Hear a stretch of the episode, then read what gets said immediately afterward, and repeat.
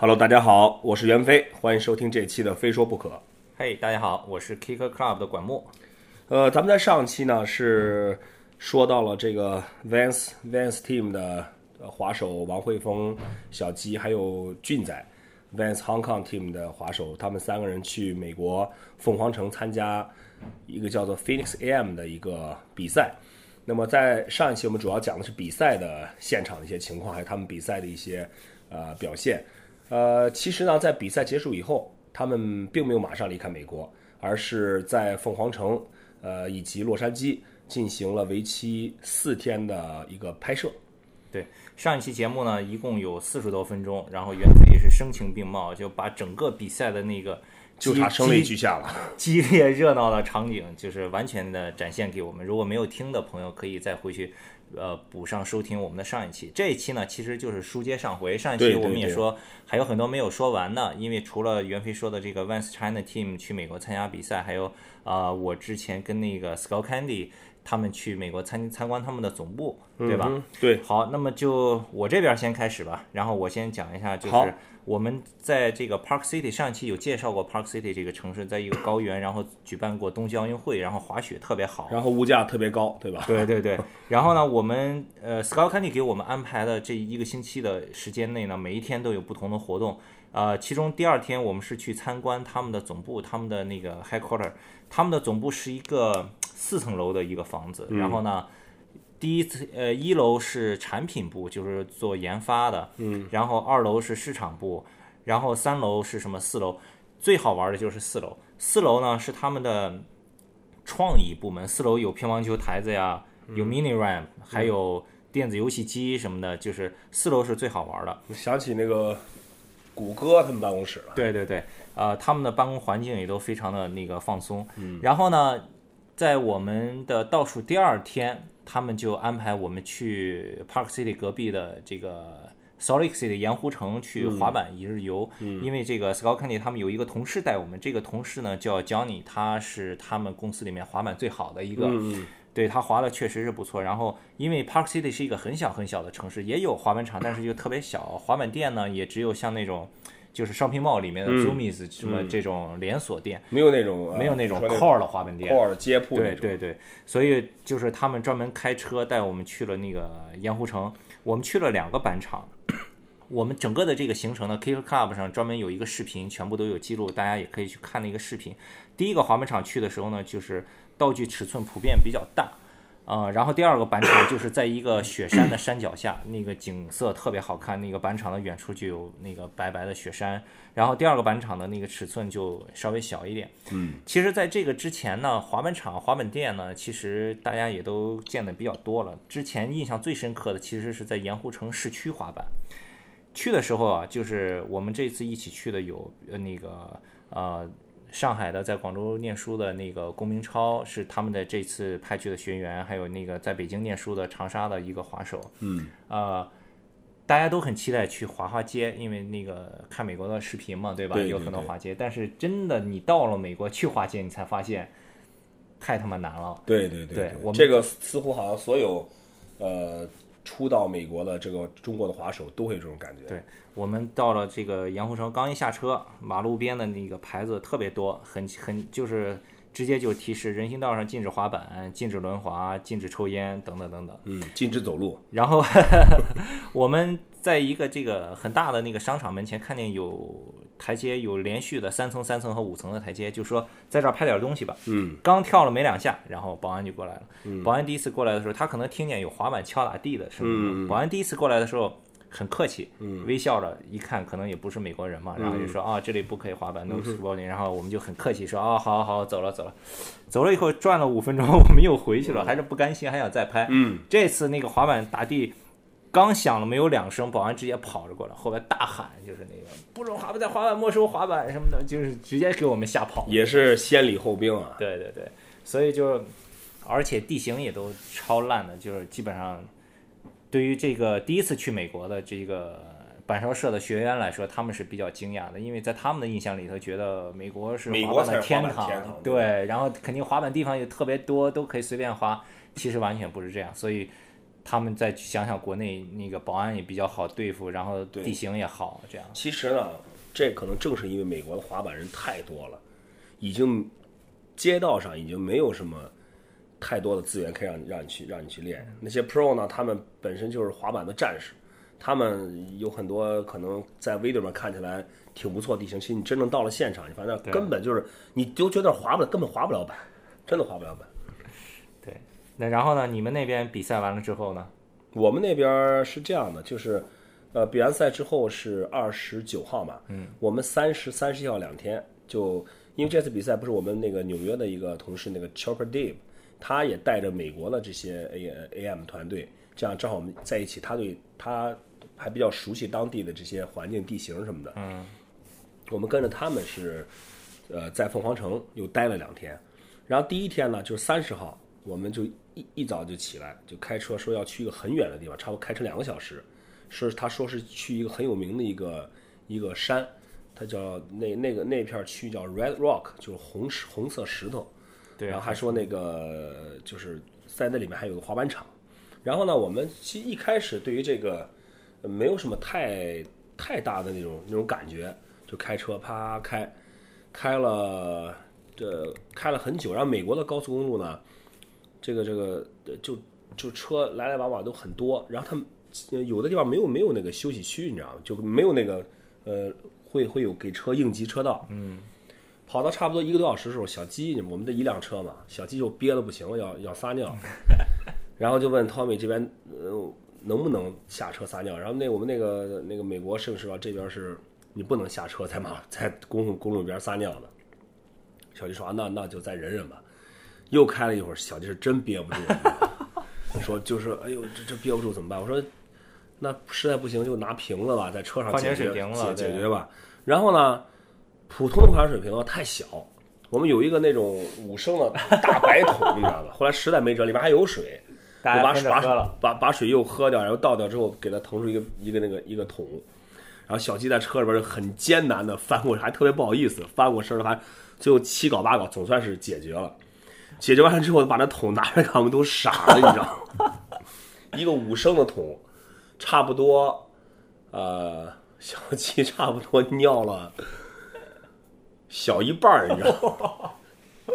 这给小鸡憋成什么样？我当时看那个桶中，我说小鸡得亏你是解决了，这不行，这这包尿真的是能憋出事儿来，你知道吗？这是我我印象中印象有史以来我见过人 在瓶子里面撒尿尿的最多。然后这个这是当中一个小插曲啊，尿完之后小鸡就轻就轻松了很多，然后一路就有说有笑，然后就就，然后他他进入那个山区之后呢，我就明白了。大家可能在很多美国的这个照片或者这个挂历杂志上经常能见过那种，嗯就是它那个石头是那种一层一层的，然后是都是红色的，它确实非常形象 Red Rock，然后那个景观非常壮丽，就是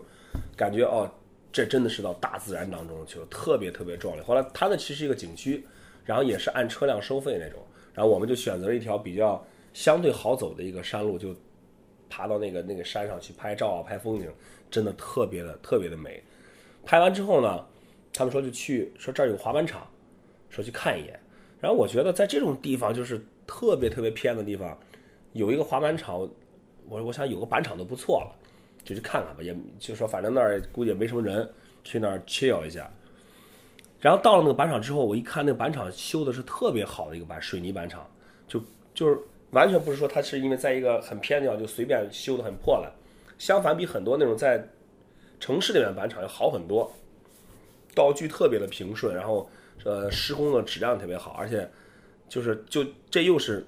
回到我之前说过的一句话，就是在美国任何一个滑板场，你什么时候去都会有人在滑板，即使在这么一个地方，我们去了还是有七八个那个滑手在里面滑，而且有那么两三个滑的真是挺好的。然后去了以后，在那边我因为要要取景嘛，啊，就汇丰那边就是以那个整个的，而他那边那个滑板场景色特别特别壮丽，板场背后就是那个连绵那个 Red Rock 那个那个山谷。呃，关于这个呢，其实大家可以在我们我们会在随后我们会会推出这个美国的这个 Wish You Here Tour 的第一站的这个这个视频。啊大家可以到时候在视频里面，光听我说可能也想不出来，在视频里面可以可以一睹我们滑手的风采，一睹这个美国的这种壮丽的景色啊。呃，这一天就基本在那儿就耗过去了。然后到了晚上天黑了以后，这滑手因为有一些滑手他就直接就要离开菲尼克斯了，就一帮人就在滑板场里面都，他天黑连灯都没有，就一片漆黑。这时候滑板人这种一种怄的这种这种习惯 又暴露出来了，就写就一帮人十几个人，也没有人说要去哪儿，你 干嘛就跟那儿聊，也不知道 聊什么。就是我发现这个以前老觉得说中国滑手一就一到滑板跟那儿怄怄怄也怄半天，不知道 干嘛。美国也有，美国也一样，都砸在一块儿，你聊聊聊这聊那的，后来聊了聊，实在聊到大家也冷了也饿了，说哎是不是该走了是吧？然后然后就这起身道别什么的，就是因为相处了好几天嘛，就是比赛什么的，嗯，然后就那滑手就他们就从那儿直接开车到就去别的地方或者回家什么的，呃，然后第二天三十一号呢，他们又在菲尼克斯找了一些地形，就特别有美国特点地形来进行拍摄，呃，多吗？能找的菲尼克斯其实也不大对他们有一个地形呢，其实就是一个 flat bar，就是平杆儿，就在一个工厂外面。哦，我看你那个照片，朋友圈对对，但那边呢，就是就要不然说这个这个这个环境呢，就是在美国呢，它因为国家的不同，文化不同，可能建筑风格啊，包括很多细节，就是你照片一拍出来，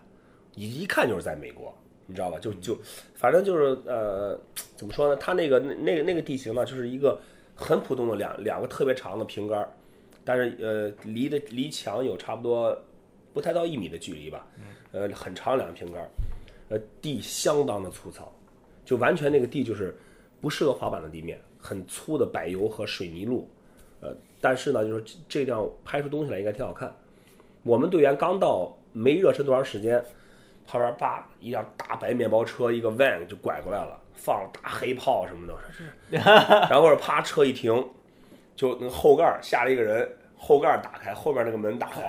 就开始往外往外出人，你知道吗？跟变魔术一样，就从那个 那个车，我觉得也能坐个七八个人了不得了。我感觉从车里面出来十几个，你知道吗？然后后来啊、跟他们一聊，他们是那个 Sky Mafia 的那 AMT，、啊也是找到这个地形来拍东西。其实这就是，只要在中国，这就是他妈的随便停自行车那种，对对对，两个普通铁杆，在美国，在美国成立一个成立一个 SPA，就可见在美国街头滑板你是有有有而且地还没中国的好。何止没中国的好，那个地就是中国滑手要平常滑板要见那种地，连滑都不会滑，你知道吧？都嗤之以鼻。然后呢，就是，然后就这两个 team 呢，就是就开始就交错着开始开始拍东西了嘛。两个摄影师、滑手，就是大家大家就是你看他们虽然说叫 Ski Mafia 对吧？而一看造型也都挺凶的，特挺狠的那种啊，纹身。但是其实真的滑起来，呃，大家或者聊天什么都都是很客气的。呃，我我就感觉这点儿给我印象挺深的。就在美国，你不管滑手看上去是什么形象，但滑手之间，呃，正常情况下还是很 peace 的。比如有时候谁的板儿飞了，帮你捡回来击个拳，然后就因为呃他们也在那边拍，我们这这边拍，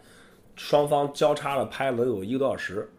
呃天慢慢黑了，他们就先撤了吧。走的时候呢就特别有礼貌，呃每个人过来都握握手打一招呼，嘿，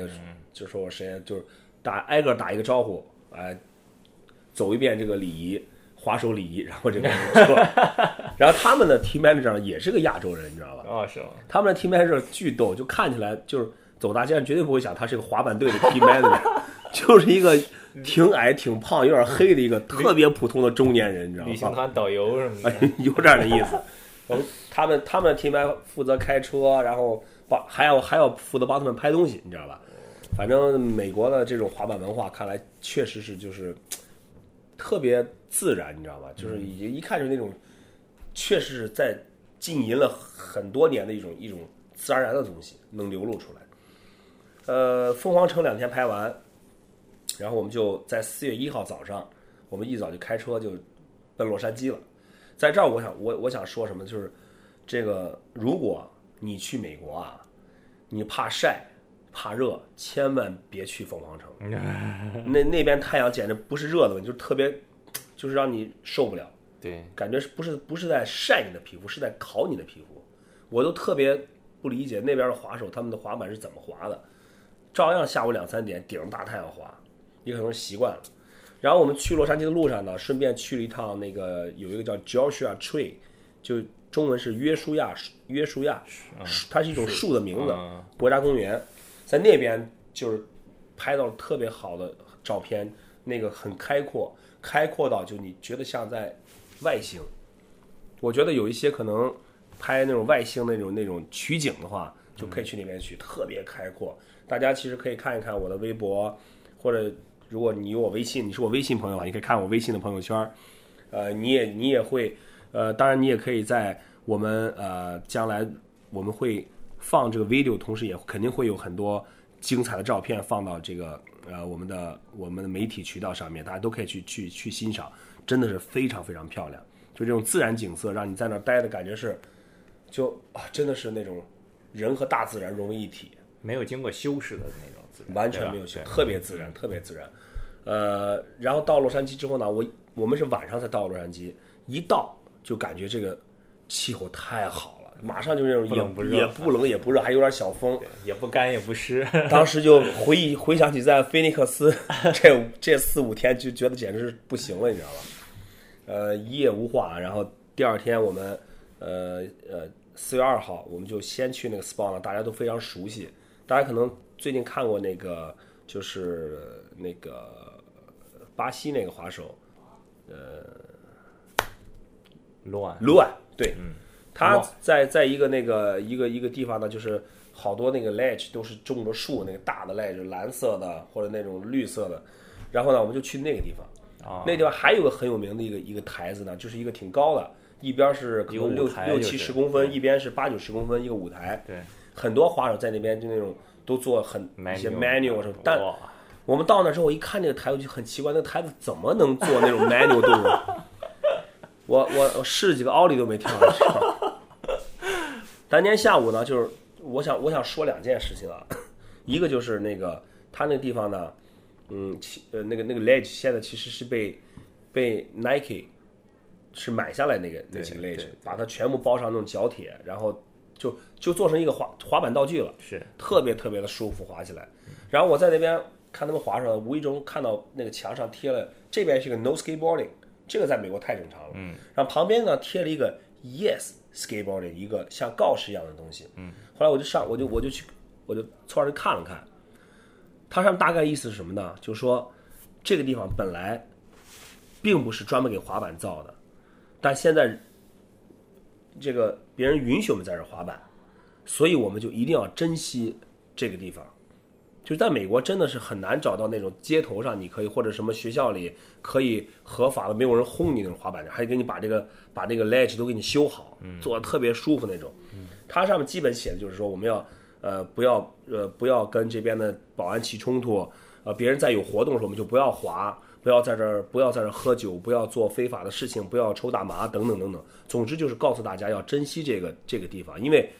如果你有任何违法的事情出现，这个地方就又要被禁止滑板了。对这样看来的话，在美国其实能获得一个街头滑板的地方是挺不容易的，不然也不会有这么一个告示出来。对所以说，呃，我觉得在中国的滑手真的现在在中国的滑板环境是特别幸福的，也可能再过个十年八年，也中国会一样中国滑板发展起来了，估计跟美国也差不多对了。，所以从眼前呢就赶紧珍惜吧。对的，对，而且说到你刚才说的这个地形啊，我稍微插一句，那个昨天呢那个 Killer Club 网站上，就是我们的 KTV 视频频道刚刚刚更新了一个视频，是那个社会滑板的创始人 Riff，Riff 他现在不是搬回加州住了吗？对对对，对，他在美国拍了一个片子，就是带你去滑洛杉矶的两个 spot，其中有一个就是袁飞刚刚说的这个，对，那个 spot 是一个什么情况，大家也可以看看那个视频就知道了。这就在 Santa Monica，离那个 Santa Monica 海滩很近，在 Santa Monica Avenue，就是咱这边说 Santa Monica 大街大道上边上，它有个西洛杉矶法院，就在那儿。嗯，那么其实有有机会去到洛杉矶的滑手可以去，这基本所有滑手都知道，而且离离那个 Stone Park 那个滑板场也很近。嗯，对啊，第二天呢，我们就呃，他们队员去找那种各种那种不能待很久的地方去拍东西。我呢就跟我朋友一块儿就去了那个 Venice Beach，这是加州的一个你去了加州肯定是要去的地方，就像你去了北京要去长城，来了上海要去外滩。呃，他那个 Venice Beach 呢有一个很很很有名的滑板场，呃，有碗池和街石组成的。啊这次就其实我我之前已经去过两次了，所以这次去呢就是呃跟朋友去转一转，chill 一下。这个板场其实很多滑手，你之前在网上视频、照片肯定看到过，就是在沙滩里的一个滑板场。对的，对的。之前不是有一个说 Justin Bieber 对就在那儿被那个什么 Justin Bieber 做大了被被小孩对毙了，就是在那个滑板场。就在那个滑板场。然后这次去呢，就是就是因为他那板场那个里面有有一半儿都是一个由各种碗池组成的一个一个区域。我去的时候呢，看到一个小孩儿戴着头盔，一身护具，冲七最多最多七岁，嗯，最多了。我开始没看他滑，就看他跟那些滑的很好滑手在聊天什么，我我就觉得这可能是一个刚开始滑板的小孩啊，可能这些滑手觉得可爱，就跟他聊天什么的。然后后来呢，就是他就跟一个一个黑人小孩就说：“哎，你说咱俩一块儿滑吧，开始吧。”然后那黑人噌就出在里边开始滑，我想那他这是能跟上吗？结果这小孩一滑，我看傻了，在里面真的是就是用咱中国话说啊乱，飞，辗转腾挪，什么就是 就是 什么三百就是就是那个飞起来三百六抓板，然后什么就各种各种飞各种 transfer，各种飞，各种抛，抓板什么的，完全不输给那个比他大的那个孩子啊。就是现场几乎所有人都在给他喝彩，而且小孩特别可爱，每次完成动作失误了都还会自己开两个小玩笑什么的，就是摇头晃脑的，就是上再上来重新滑。就是我都我就在想，这个这孩子一共最多七岁，你说他滑了几年？他从多大开始滑的？我真的，我我就觉得这种这种小孩可能就是为滑板而生的，他的他的基因里面可能就有滑板这种这种东西，对。太神奇了。对你说到这个基基因滑板基因，我这次去美国，就是还有一个特别深的感触，就是去 Skullcandy 的总部。呃，最后一天我们有采访 Skullcandy 的现任的这个 CEO，他这个 CEO 呢，其实去 Skullcandy 之前是在耐克负责那个 Nike Plus，就是可能喜欢跑步健身的人比较熟悉，就是一个那个一个就是计算你运动量什么的这样一个东西。呃，他原来在耐克是负责这个产品，是这个产品的那个总经理。然后他去了 Skullcandy 以后呢，就是把这个健身这块等于也带到了这个 Skolcandy 这个品牌里。采访他的时候，他那个办公室的外面就是一个大的雪山，他就跟我们讲，他说 Skullcandy 这个品牌就是从这个雪山开始的。这个雪山上呢，他就给我们指，从左到右一共有三个很大的滑雪场。所以呢，他说最初最初其实就是在 Park City 这个地方，创始人就是在雪山上滑雪，所以他这个品牌的基因血液里流淌的就是极限运动，就是这个有这个运动的血液在里面。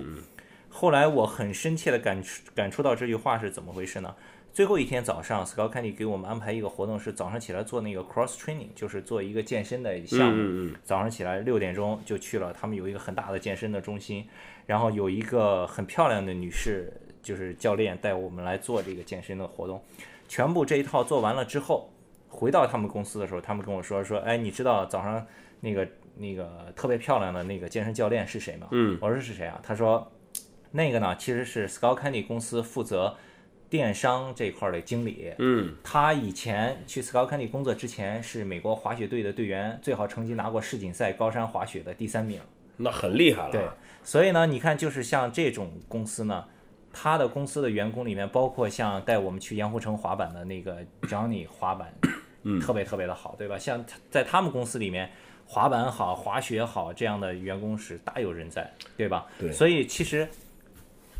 一个公司的文化怎么体现呢？其实就是你从你公司的人这个身上来体现的。对的，再放到国内来说呢，其实我觉得国内这个方面做的最好的就是 Vans 公司。你比如说 Vans Marketing Team 里面，无论从马修到 Brian 到袁飞，个个都是根正苗红的滑板人。这个就不是说那种普通的就是上班族，然后在这里工作打工，然后就想过几年再跳个槽什么的那种，对对吧？？其实作为 Vans 这个品牌来讲的话，呃，我为什么当我为什么会选择来 Vans，其实跟跟他这个基因有很大的关系。其实我从小也穿 Vans 滑板，然后也九四年的时候见过卡布莱罗，呃，直到现在二十二十多年以后，我会来 Vans 工作，这整个下来是跟 Vans 这个品牌，它这它就是一个非常纯粹的滑板鞋品牌有很大的关系。好了，我们这个一共分了两期，然后把这个 Skullcandy 和 Vans 的美国之行都聊完了。说到最后又说了感慨了。对，然后在这儿调节一下气氛，插播广告吧。欢迎大家这个关注我们的网站 kickerclub.com，嗯，也可以关注我们的微博，就是 Kicker Club，以及微信公众账号，可以搜 KC Skate K C S K A T E。对，那如果同样你如果呃有什么问题想要提问，你可以或者说你只是想让我们在在这个节目里念一下你的名字啊，很简单，发送微博私信到袁飞 Lady 滑板我的微博账号里面就可以，好吧？呃，那么今天这期就到这儿吧，我是袁飞，非说不可，咱们下期再见。